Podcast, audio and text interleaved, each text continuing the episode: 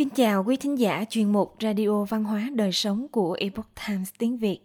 Hôm nay, chúng tôi hân hạnh gửi đến quý thính giả bài viết của tác giả Jeff Minnick có tên Không bao giờ bỏ cuộc, những bài học từ các trận chiến cuối cùng của tác giả Michael Walsh do Nhã Liên chuyển ngữ.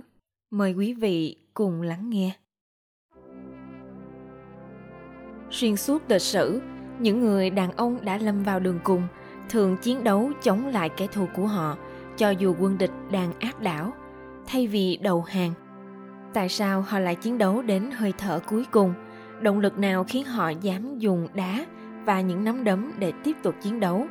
Khi kiếm đã gãy và súng đã hết đạn. Trong cuốn Last Stand Why Men Fight When Are Lost, tạm dịch các trận chiến cuối cùng tại sao những người đàn ông vẫn chiến đấu khi mất tất cả. Nhà báo michael walsh của the epoch times đã đặt ra những câu hỏi này. Ví dụ như, chủ nghĩa anh hùng là gì? Những yếu tố đạo đức của nó là gì? Đó có phải là vì người khác, tình yêu và sự hy sinh quên mình? Những mặt trái đạo đức của nó là gì? Sợ hãi sự hèn nhát, ham muốn danh tiếng và sự kiêu hãnh. Tại sao chủ nghĩa anh hùng từng được tôn vinh? Mà giờ đây lại bị coi là lạc hậu ngu ngốc và ngạo mạn trong cuốn sách các trận chiến cuối cùng Walsh đã khám phá những chủ đề này bằng cách nghiên cứu 17 trận chiến. Từ trận Thermopylae năm 480 trước công nguyên cho đến cuộc giao tranh tàn khốc năm 1950 giữa thủy quân lục chiến Hoa Kỳ và Cộng sản Trung Quốc tại hồ Chosin của Bắc Hàn. Ngoài những mô tả tinh tế của mình về những cuộc xung đột này, Walsh còn đề cập đến lịch sử vắn tắt của các sự kiện mà dự báo trước những trận cuối này và kết cục của chúng, cũng như tiểu sử ngắn của các vị tướng lĩnh có liên quan. Trong mỗi sự kiện đó, Walsh cũng bàn luận về điều đã truyền cảm hứng cho những người lính để họ có thể hy sinh cao cả.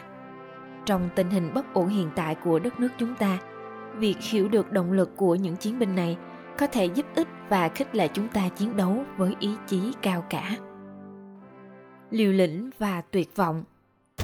Khi George Custer dẫn đầu các đoàn quân của đội kỵ binh số 7 tham gia cuộc chiến khủng khiếp tại Little Bighorn năm 1876, ông đã mắc phải nhiều sai lầm. Ông đã chia cắt lực lượng của mình khi đối mặt với kẻ địch mà không do thám cẩn thận. Ông đã đặt niềm tin vào các tướng lĩnh cấp dưới, những người tỏ ra yếu đuối và bất tuân.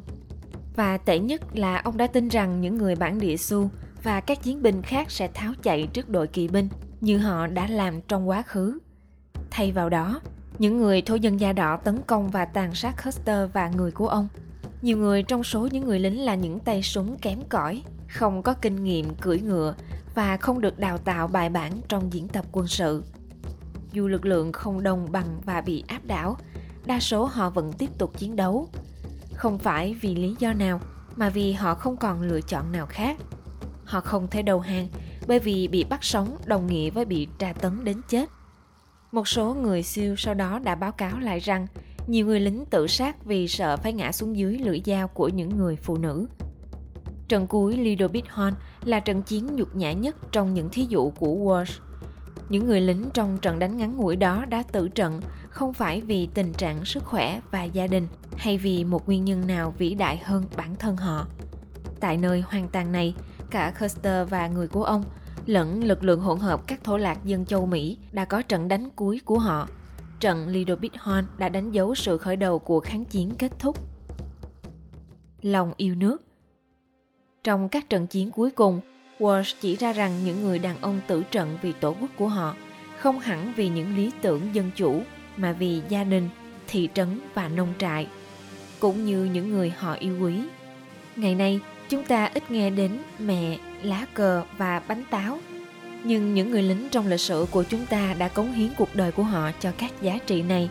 Họ hy sinh cho những điều họ yêu quý. Khi Hannibal và lực lượng của ông tiêu diệt các quân đoàn La Mã tại Kenny năm 216 trước công nguyên, bao vây họ để những đoàn lính đông đúc không thể di chuyển và bị tiêu vong quân số. Lúc này số người tử trận nhiều đến nỗi gần như mỗi gia đình La Mã đều rơi vào cảnh tan tóc. Tuy nhiên, vị nguyên lão và người dân La Mã không bao giờ nghĩ đến việc đầu hàng. họ xây dựng đội quân khác, nghĩ ra những chiến thuật khác nhau. Đánh bại Carthage và trở thành những người thống trị địa Trung Hải. Patria hay lòng yêu nước là một từ Latin có nghĩa là đất nước và những người La Mã tại thời điểm đó trong lịch sử tôn kính ý tưởng đó. Kết quả là họ thua một trận đánh nhỏ nhưng lại thắng một trận chiến lớn. Chúng ta, những người yêu quý đất nước của mình, những người tin vào lý tưởng tự do và công lý, có thể rút ra được bài học từ các sự kiện đó. Cuộc bầu cử có thể đã đi qua, nhưng chúng ta vẫn có thể chiến thắng và giành lại Hoa Kỳ. Nghĩa vụ, danh dự và niềm tự hào. Cả William Trevick của Alamo nổi tiếng và cha cho Gordon hay Gordon Trung Quốc những người đã hy sinh để bảo vệ Khartoum năm 1885 đều có cơ hội rút lui trước khi bắt đầu trận chiến. Tuy nhiên, cả hai người đàn ông này đều cảm thấy cần phải giữ nguyên vị trí của họ khi đối mặt với nguy cơ thất bại lớn. Walsh viết những điều đó trong chương Alamo. Họ hy sinh cho những khái niệm trừu tượng nhưng cơ bản nhất, nghĩa vụ, danh dự, tổ quốc. Gordon cũng hy sinh cho những giá trị này mặc dù người dân đất nước của ông lúc bấy giờ là người Sudan và người Anh. Trong trận Cameron năm 1863, một nhóm nhỏ quân đoàn ngoại giao Pháp đã chiến đấu chống lại một lực lượng quân đội Mexico áp đảo.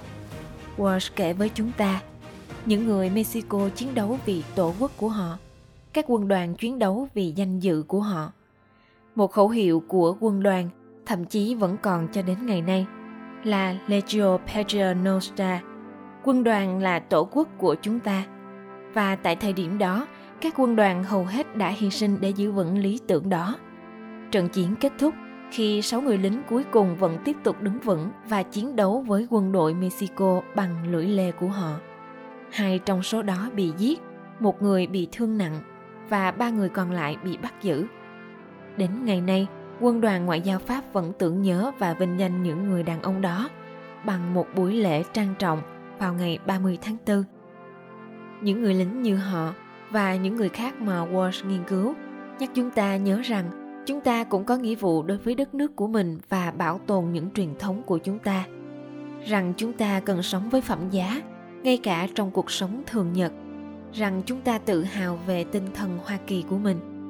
Giống như những chiến binh đó, chúng ta phải bảo vệ những gì mà chúng ta yêu quý. Không phải với lưỡi lê và đạn, mà với ngôn từ, sự thông minh, hóm hỉnh tín ngưỡng và cầu nguyện. Cùng chung chí hướng, Walsh đưa ra câu hỏi, tại sao những người đàn ông chiến đấu, họ hy sinh vì ai hay vì điều gì? Đáp án của ông là, câu trả lời như chúng ta sẽ thấy trong những trang sách này, đơn giản, bất ngờ. Họ chiến đấu vì chính họ, vì những đồng đội của họ, vì những người phụ nữ và con em của họ, và vì đất nước họ. Đó là hiện thân của gia đình những người do thái vào năm thứ bảy sau công nguyên đã ngã xuống tại Masada khi chiến đấu với người La Mã và 19 thế kỷ sau tại Warsaw khi chiến đấu với người Đức. Họ hy sinh để bảo vệ gia đình, bạn bè và đồng đội của họ. Những đội quân bị áp đảo số lượng tại Rock thủy quân lục chiến tại hồ Chosin những người Hungary bị quân Thổ Nhĩ Kỳ diệt sạch tại Sigara. Tất cả những người thiệt mạng trong các trận chiến này đều chiến đấu và hy sinh vì đồng đội của họ và vì chính họ. Trong những trận chiến chính trị trước mắt, chúng ta cần nhận thức được những người cùng chung chí hướng với chúng ta là những ai bảo vệ cho những chân lý cổ xưa, sự tự do, chân thật, tốt bụng, vẻ đẹp và truyền thống. Bất kể màu da chúng ta là đen, trắng hay nâu, giàu hay nghèo, chúng ta không thể cho phép bất cứ điều gì chia rẽ chúng ta. Những người tin vào giấc mơ Hoa Kỳ. Chúng ta là những người anh chị em cùng gắn kết tinh thần với nhau bởi niềm tin của chúng ta vào quyền được sống, được tự do và mưu cầu hạnh phúc. Giống như vô số người đã cống hiến sinh mệnh của mình cho chính nghĩa. Chúng ta hãy tập hợp lại vì tình yêu đối với đất nước chúng ta – và sát cánh bên nhau cho sự thật và công lý quý thính giả thân mến chuyên mục radio văn hóa đời sống của epoch times tiếng việt đến đây là hết để đọc các bài viết khác của chúng tôi quý vị có thể truy cập vào trang web e itviet com Cảm ơn quý vị đã lắng nghe, quan tâm và đăng ký kênh. Xin chào tạm biệt và hẹn gặp lại quý vị trong chương trình lần sau.